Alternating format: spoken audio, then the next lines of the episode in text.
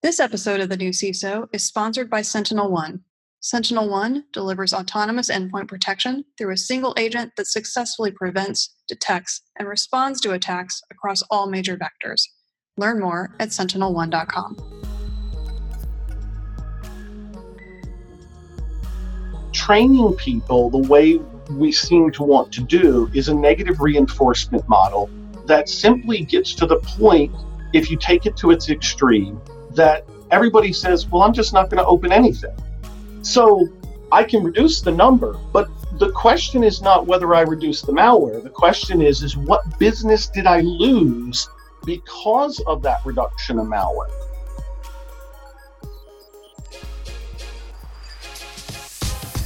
From Exabeam, this is the new CISO, a show about the people who lead IT security teams, the challenges they face, and how they overcome them. I'm Steve Moore, and on today's show, I sit down with David Tyburski, Chief Information Security Officer at Wynn Resorts, to talk about security training, specifically phishing training. Is it really effective? Should we be doing it differently?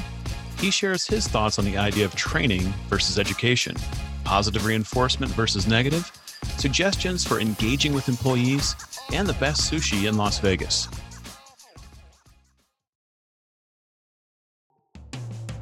If we believe that employees are our first line of defense against attacks, like phishing, credential theft, and business email compromise, we need their active participation. But when it comes to driving the right behavior, negative reinforcement only goes so far.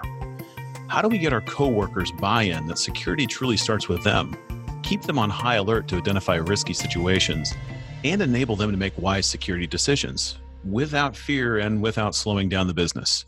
David, tell me a little bit about your current role and how you got into that position, if you would please. Sure. I am currently the global CISO for Wynn Resorts, that small casino on the north end of the strip in Las Vegas. About nine and a half years ago, Wynn put a directive to get more having a dedicated security focus in our in our environment, in our organization. They basically handed it to me, and for the last nine and a half years, I have run this organization, building it from just me to uh, the organization it is today, managing all of our properties and operations worldwide. David, what advice would you give yourself, your younger self, if you could tap yourself on the shoulder, if you will, and say, hey, make sure you do this, or don't worry about that? What would that be?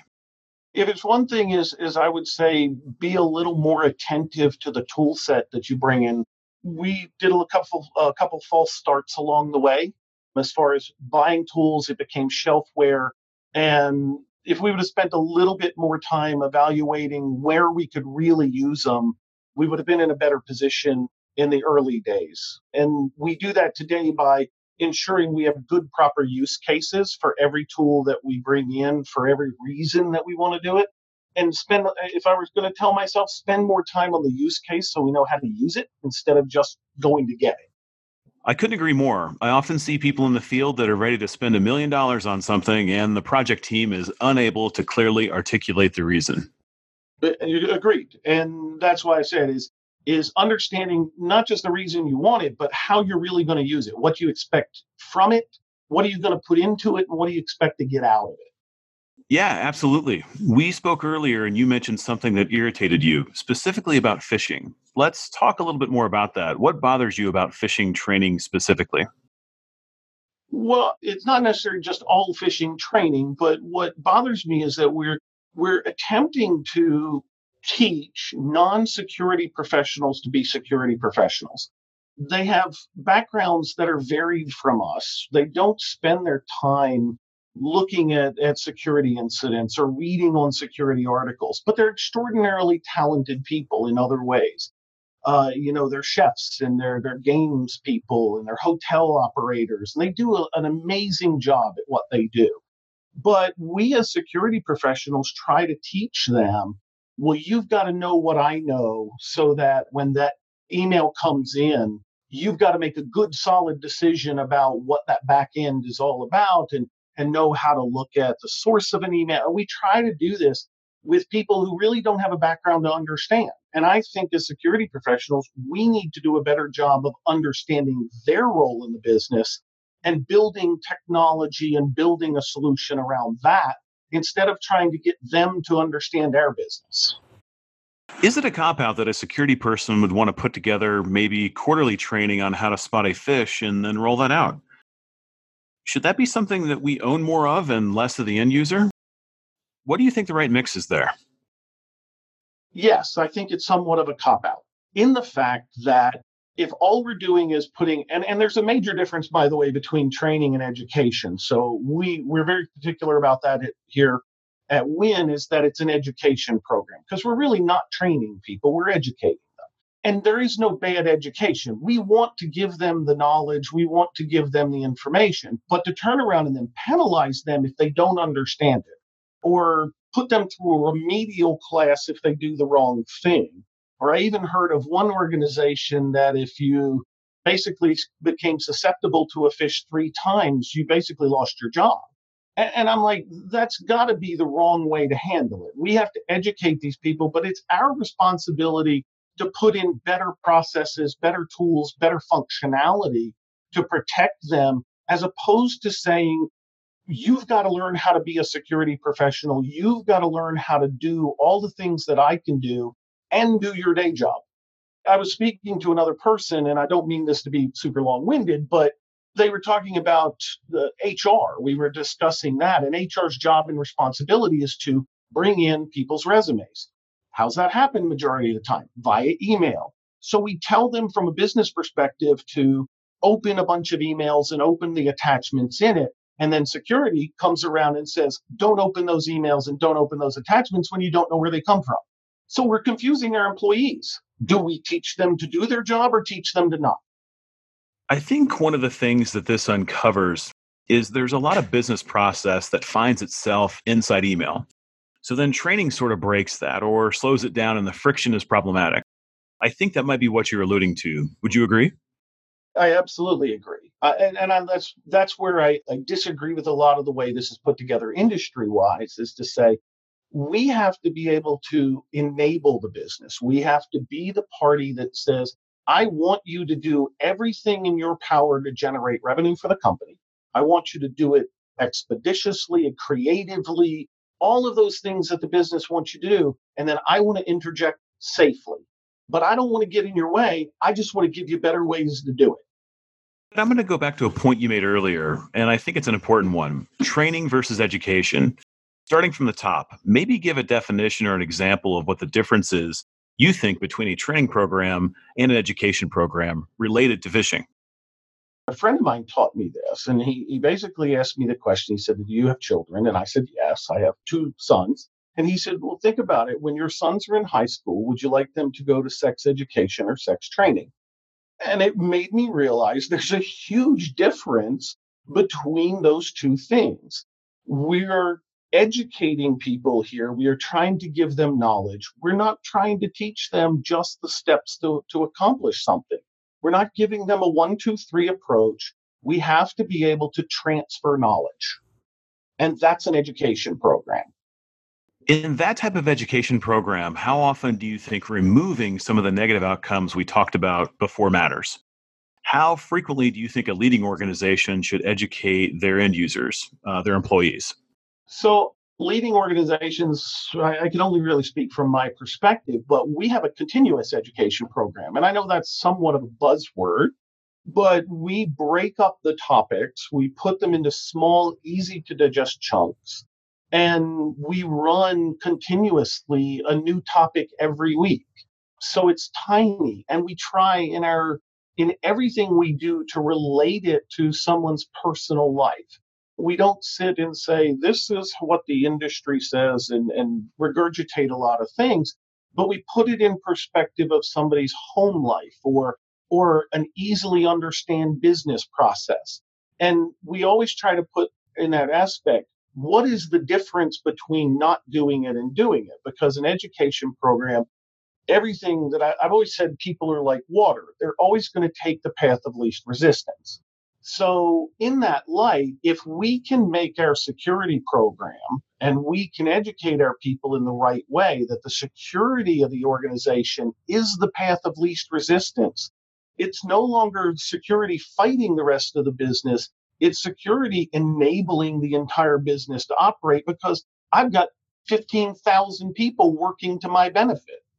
Absolutely. I heard making it personal, breaking it into small chunks, and educating on the differences between doing and not doing.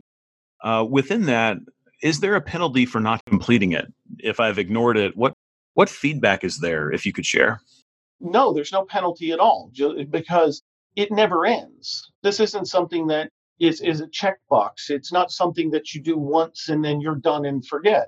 We're again, we're trying to relay knowledge. We want our people to be more security aware. We want our people to understand.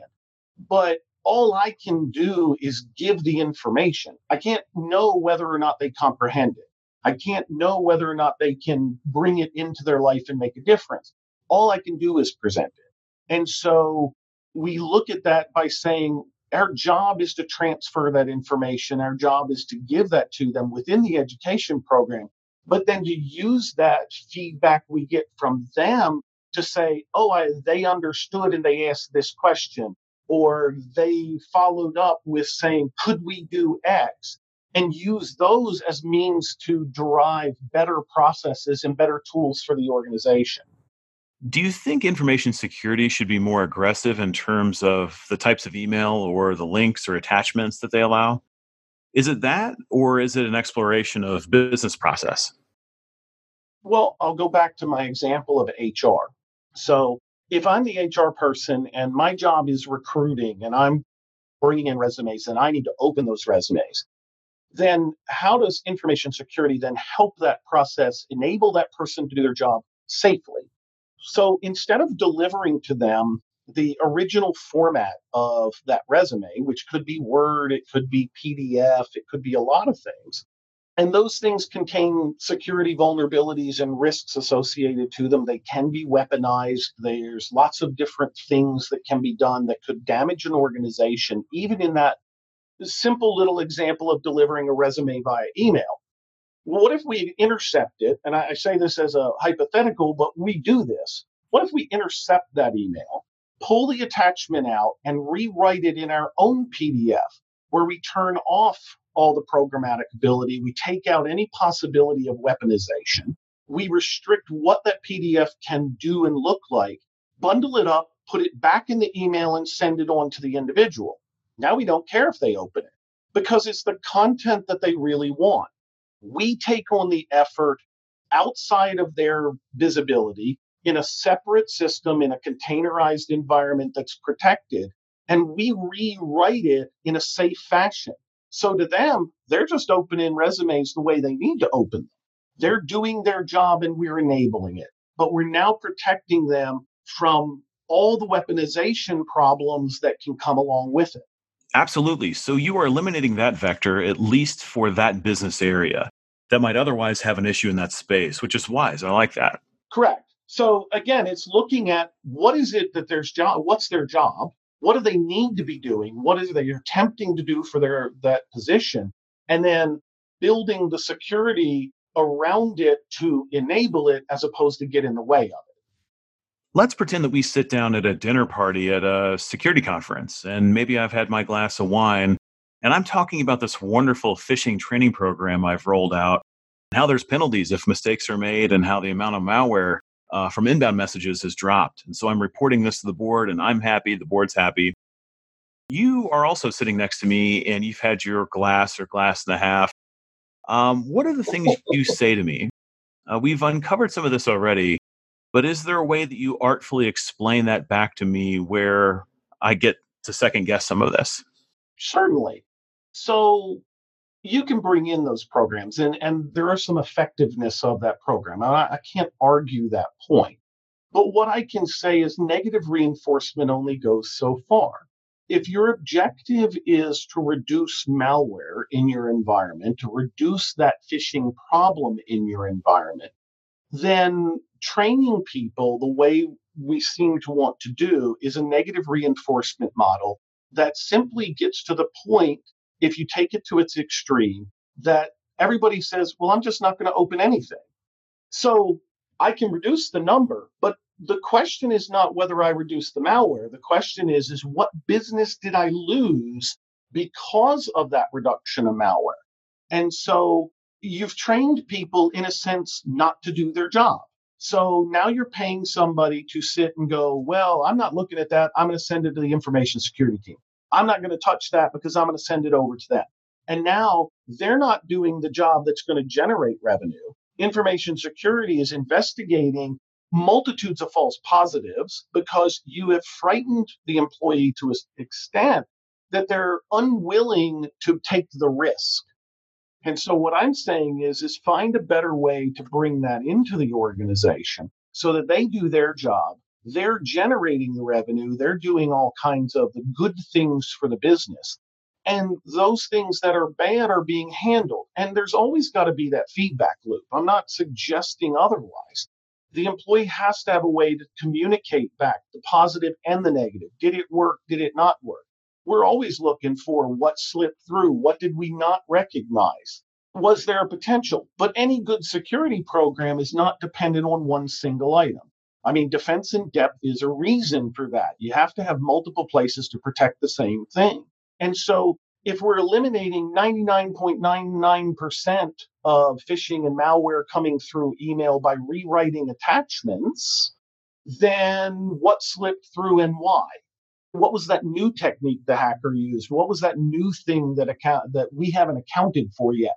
And those are the things that we now get to focus our time. So to the point you're making before with our glass of wine, it's about revenue loss and the use of resources one direction because of fear and a culture of, oh my God, if I do it wrong, I could lose my job, or a culture of collaboration that says, Hey, I'm doing my job. Thank you for helping me. And oh, by the way, I saw this that didn't look right. And maybe there's something that we need to address. And now I can focus those other resources on looking for the new and more advanced stuff. It kind of becomes a little bit of a negative marketing campaign for the security department, or it could be. Not always, but if people know that, oh, be. I clicked this link and I don't understand it, and now I've got to do this other training, and my manager's now getting notified, they're now asking me because their boss is asking. It creates uh, certainly a drain to the day. Very much so. And, and again, that's all expense to the organization. It's a drain on net profit and net revenue and all those fun you know, accounting things and what the business cares about. And mind you, I would never suggest having a difficult platform for reporting. If there's something suspicious, the user community should have it but take that to the next step as well from a reporting, get away from the individual person and say, you know, gamify those things about reporting instead of gamifying the number of people who avoided an issue, build the better process and then gamify those things like how many people reported good, solid security issues that we had to really take a, an effort on and congratulate the people who understood the education you put out and used it in a positive way to now improve the program. And those are the things we try to focus on. Instead of operating in the, I want you to be afraid, I don't want you to click, I don't want you to do this, we try to say, we want you to do your job to the best of your ability in every way that you can. And then turn around and say, and we also want if you can understand this education and you start to use it in your daily life, and you're doing the right things and now report it back to us, we're starting to see that as a positive. So we're going to congratulate you and start calling out these are the great things that are happening. Extremely wise. If you have an employee who forwards a message and that starts an investigation with the IR program, if something is discovered and remediated as a result of that help, I think it's exactly the kind of thing you should reward. Uh, maybe even a small bonus or a, certainly a thank you. Absolutely. I don't see that enough. I really don't. I can tell you in my prior life, there was an associate who submitted an email of a mocked up VPN landing page. It was very, very good. Uh, and the investigation actually involved a nation state. So if it wasn't for their help, the actual investigation could have been delayed significantly. And we needed that help. Yeah, and and well, I, I agree. I mean, that's the whole point of it. I mean, think about the the volume. You can read all different statistics out there, and and you know how many targets for you know oh i want you to wire this amount of money or or i want you to open up this account or give me this access and it's all phishing or target phishing spear phishing and, and those kind of things but to have those people go well wait a minute why would he ask me for that He's never done that before. Imagine the CEO asking an accounting clerk to do it. And the accounting clerk goes, Why would he send that to me in email? That wouldn't come to me that way. Why would I even think that's valid? Let me go over here and, and investigate, have somebody investigate that, as opposed to the fear of, oh, the CEO is going to get mad if I don't do it. Yeah, let's use that as an example. So, a situation where we're looking to persuade someone to perform an action, basically masquerading as someone else, typically around a wire or some sort of transfer. Do you have any advice for anyone who's wanting to take this sort of training versus education and apply that problem set to it? Absolutely. And, and we've talked to our executive team extensively about this. And one of the things that, that we push out in that education program is a lot of companies have what they call an open door policy.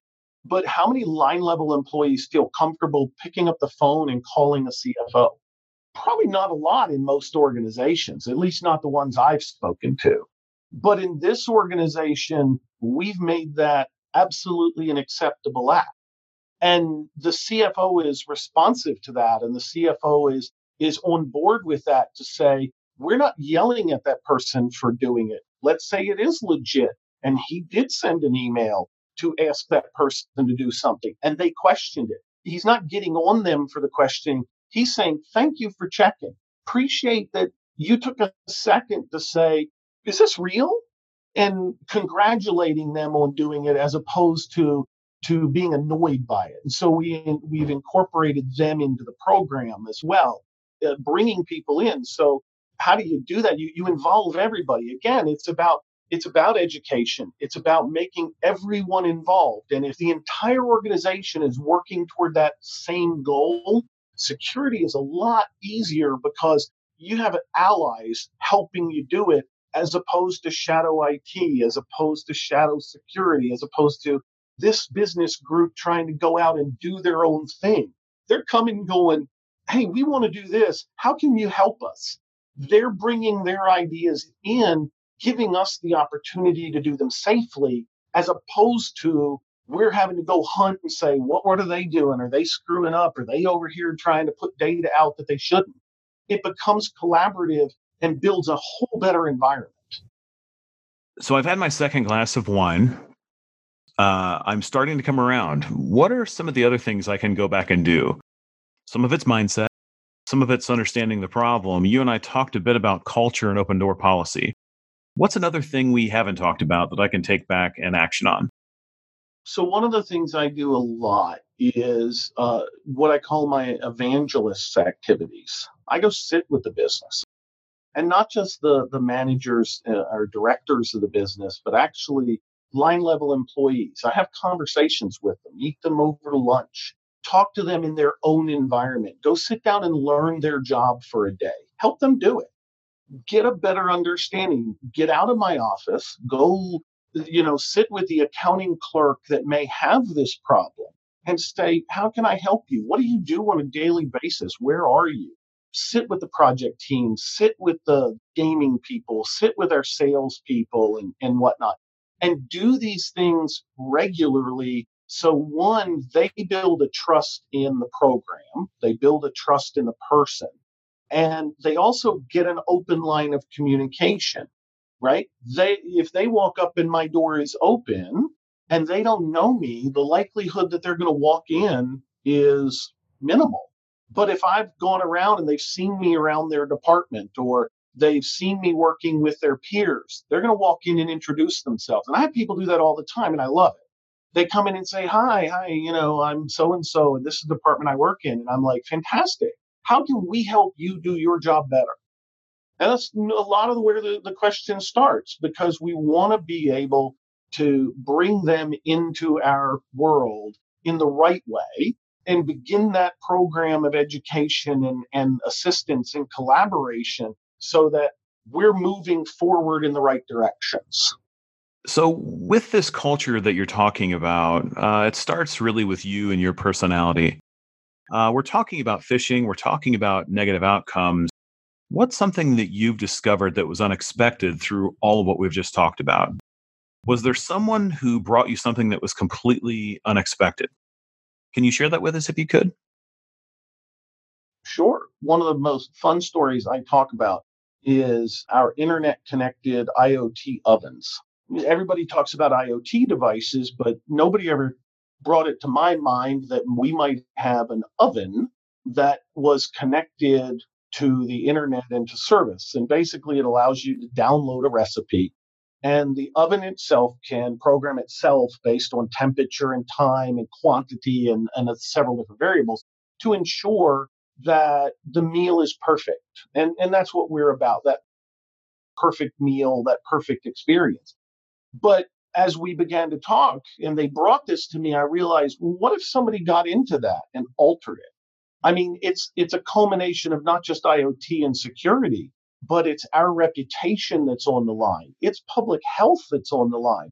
Imagine if it's a chicken dish and I can make the cook believe that it was properly done, but I was under degreed by 20 degrees or 30 degrees.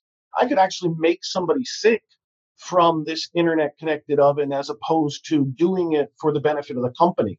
And so, really being able to get involved in that and say, well, how would we protect that? And working with the company that that puts them out and understanding some newer technologies that are still in the works and, and I can't really discuss on this, but being able to be a part of that and say, how can we do it better? How can we protect our guests, protect their experience, protect their meal, but also protect their health and safety? Uh, no, I love it. I would have never thought that. so now we know that the Wynn has some pretty advanced cookware. Yeah. Cookware. I want to get one more technical thing, if we could, for the listener, if at all possible. We talked about rewriting documents uh, and providing them to HR. Is there anything else that, without getting too detailed, that you would recommend somebody explore if they wanted to be a little more aggressive?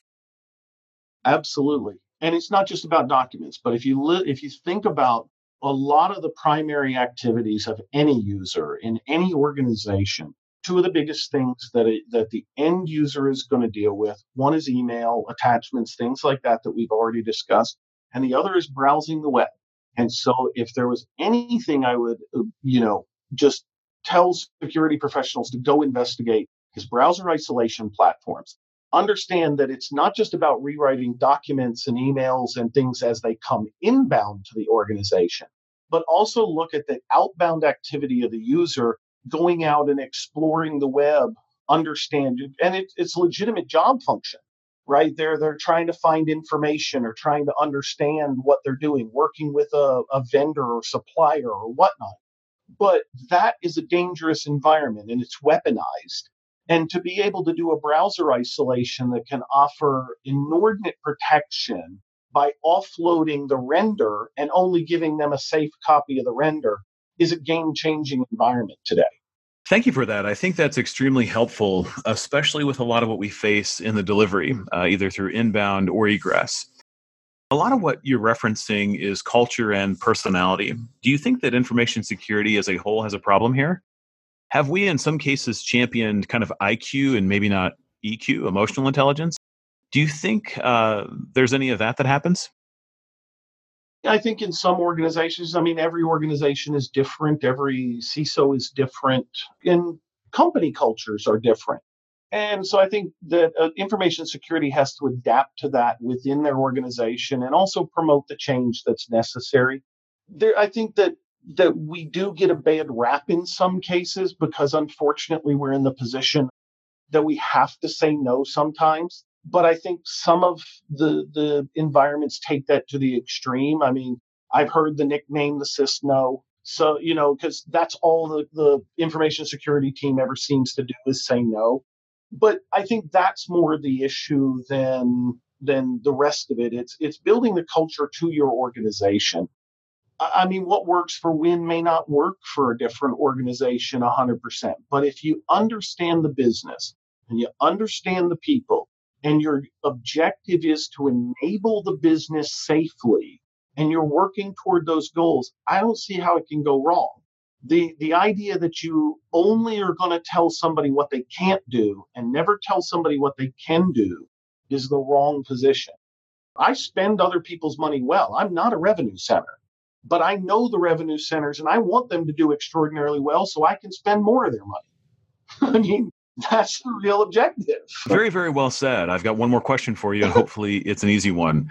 Next time I'm out in Las Vegas uh, and I'm at the Wynn, we already know you've got great ovens. Uh, where's the best place for a great steak? SW. It's the number one steakhouse in Las Vegas, and that's not me. That's all the the people. I actually don't eat red meat, and so I everybody tells me that is the best place. Though is SW Steakhouse at the Wynn. Then let's run that question back a little bit. Then, tell me the best sushi place. That would be Mizumi. There are there are great sushi places all over this city, but Mizumi is the absolute best in my opinion it, the freshest sushi, the the atmosphere, everything about it is just amazing. It's my favorite sushi place in town, and not just because I work here, because I truly do believe it's the best. Well, perfect. Thank you so much for your time today. This was absolutely excellent. I look forward to our next conversation. Thank you so much, David. Well, thank you. That concludes this episode of the new CISO. Thanks for listening. If you want to check out more episodes, suggest a topic, or nominate a guest, please visit exabeam.com forward slash podcast.